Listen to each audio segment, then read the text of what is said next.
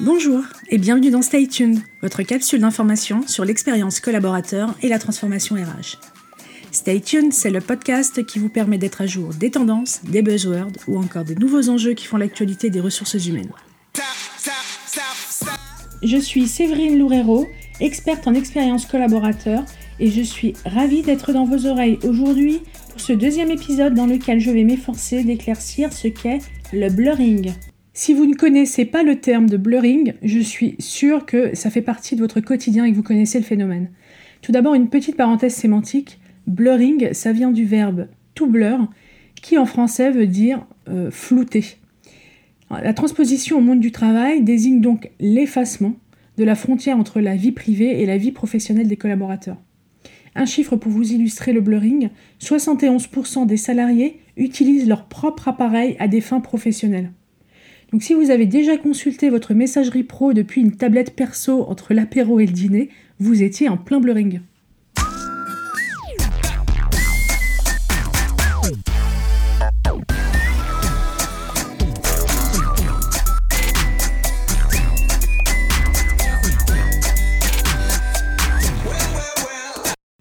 Alors d'où vient le concept? Comme de nombreux changements profonds de nos sociétés aujourd'hui, le blurring a été accentué par la transformation digitale. Je dis accentué parce que clairement, c'est pas nouveau. Avec l'équipement euh, des collaborateurs en ordinateur portable ou en smartphone, le blurring était déjà présent en entreprise. Mais il s'est amplifié. Il s'est amplifié avec l'émergence des applications et des outils que l'on dit ATAWAD. ATAWAD, c'est un acronyme qui veut dire Anytime, Anywhere, Any Device. Ces applications, elles favorisent complètement l'hypermobilité en étant donc anytime, anywhere, any device.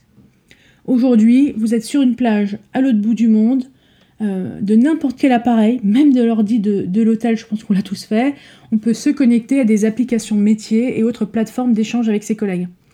Et ça peut être fait de façon complètement asynchrone. Hein. C'est-à-dire que euh, si vous êtes insomniaque, vous pouvez le faire en pleine nuit, pas euh, nécessairement aux heures traditionnelles de bureau. En 2017, l'étude Page Group comptait 48% de salariés qui travaillent pendant leurs vacances. Donc vous voyez bien que mon exemple, il n'est pas exagéré. Et donc, euh, le blurring, plus qu'un buzzword, c'est un vrai phénomène profond, puisque euh, en réalité, il désigne un nouveau mode de travail. Ce nouveau mode de travail euh, hyper mobile, hyper connecté. On y voit tantôt un avantage qui permettrait aux collaborateurs d'être plus efficaces et performants, on y voit aussi tantôt un risque de surcharge mentale et une source de stress. À vrai dire, personnellement, je ne crois pas qu'il soit pertinent de se positionner soit en détracteur, soit en supporter en l'absolu. Comme le dit un bon proverbe que j'aime beaucoup, en toute chose, l'excès nuit. Et le blurring n'y échappe pas. Euh, votre dévouée ici présente, je parle de moi, euh, avait senti un peu le truc arriver. Quand tous mes collègues lâchaient leur téléphone perso au moment où l'entreprise nous équipait de smartphones pro, euh, moi j'avais fait le choix en fait de garder les deux. Et à moins d'être en déplacement, mon téléphone, il restait dans mon tiroir de bureau les vendredis soirs et euh, il restait dans mon tiroir de bureau la veille de mon départ en vacances. Je partais pas avec. Et donc je sacrifiais ce que me coûtait un forfait perso pour pouvoir m'offrir ce luxe de vraiment déconnecter. C'est quelque chose à laquelle moi je tenais beaucoup. Euh, mais pas mes collègues. Mes collègues, eux, étaient très contents de n'avoir qu'un téléphone et d'être joignables sur un téléphone, c'était plus simple pour eux. Mais quand je partais par contre plus d'une semaine en vacances, je me connectais au moins une fois par semaine pour balayer mes mails et répondre si besoin aux, urgences.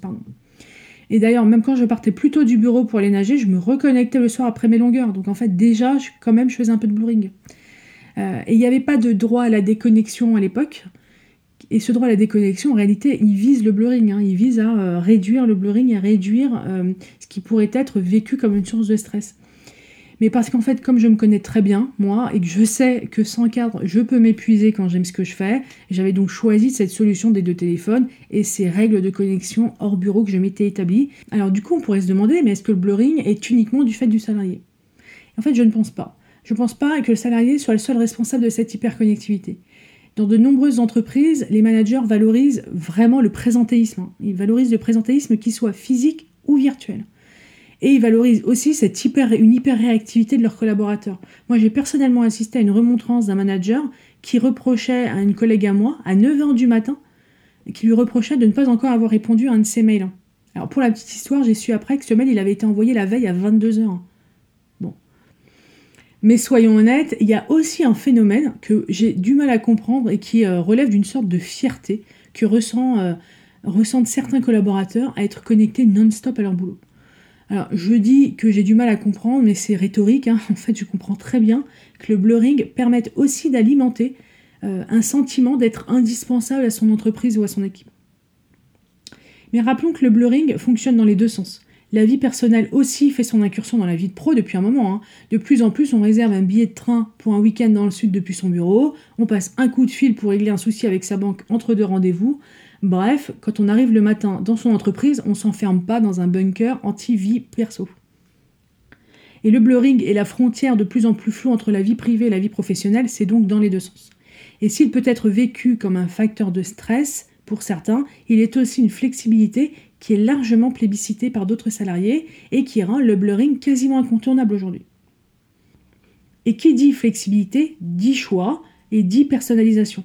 Or l'un des critères d'une bonne expérience collaborateur, je mets bonne entre guillemets, c'est la personnalisation et l'adaptation des moyens et des dispositifs proposés par l'entreprise qui s'adaptent aux besoins du collaborateur. Le blurring doit, selon moi, suivre cette logique d'adaptation.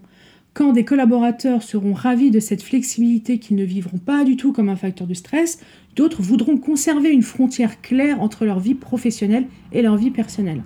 Et pour s'assurer que tous vivent une expérience satisfaisante pour eux, l'entreprise devra leur permettre de fixer la frontière où eux-mêmes la jugent la mieux adaptée à leur style de vie, à leurs valeurs ou à leurs besoins. Stay tuned, c'est fini pour aujourd'hui. Si l'épisode vous a plu, il plaira aussi sans doute à vos collègues et à votre réseau, à qui vous devriez donc le partager. L'autre moyen d'exprimer que le podcast vous plaît, c'est de le noter dans l'application en lui mettant un maximum d'étoiles. Merci d'avance. Aussi, n'hésitez pas à m'indiquer dans les commentaires le sujet que vous souhaiteriez que je décrypte dans un prochain épisode. Stay tuned revient dans deux semaines. D'ici là, restez à jour en suivant la presse review tous les vendredis sur mon compte LinkedIn ou sur mon site pointdecontact.fr. À bientôt!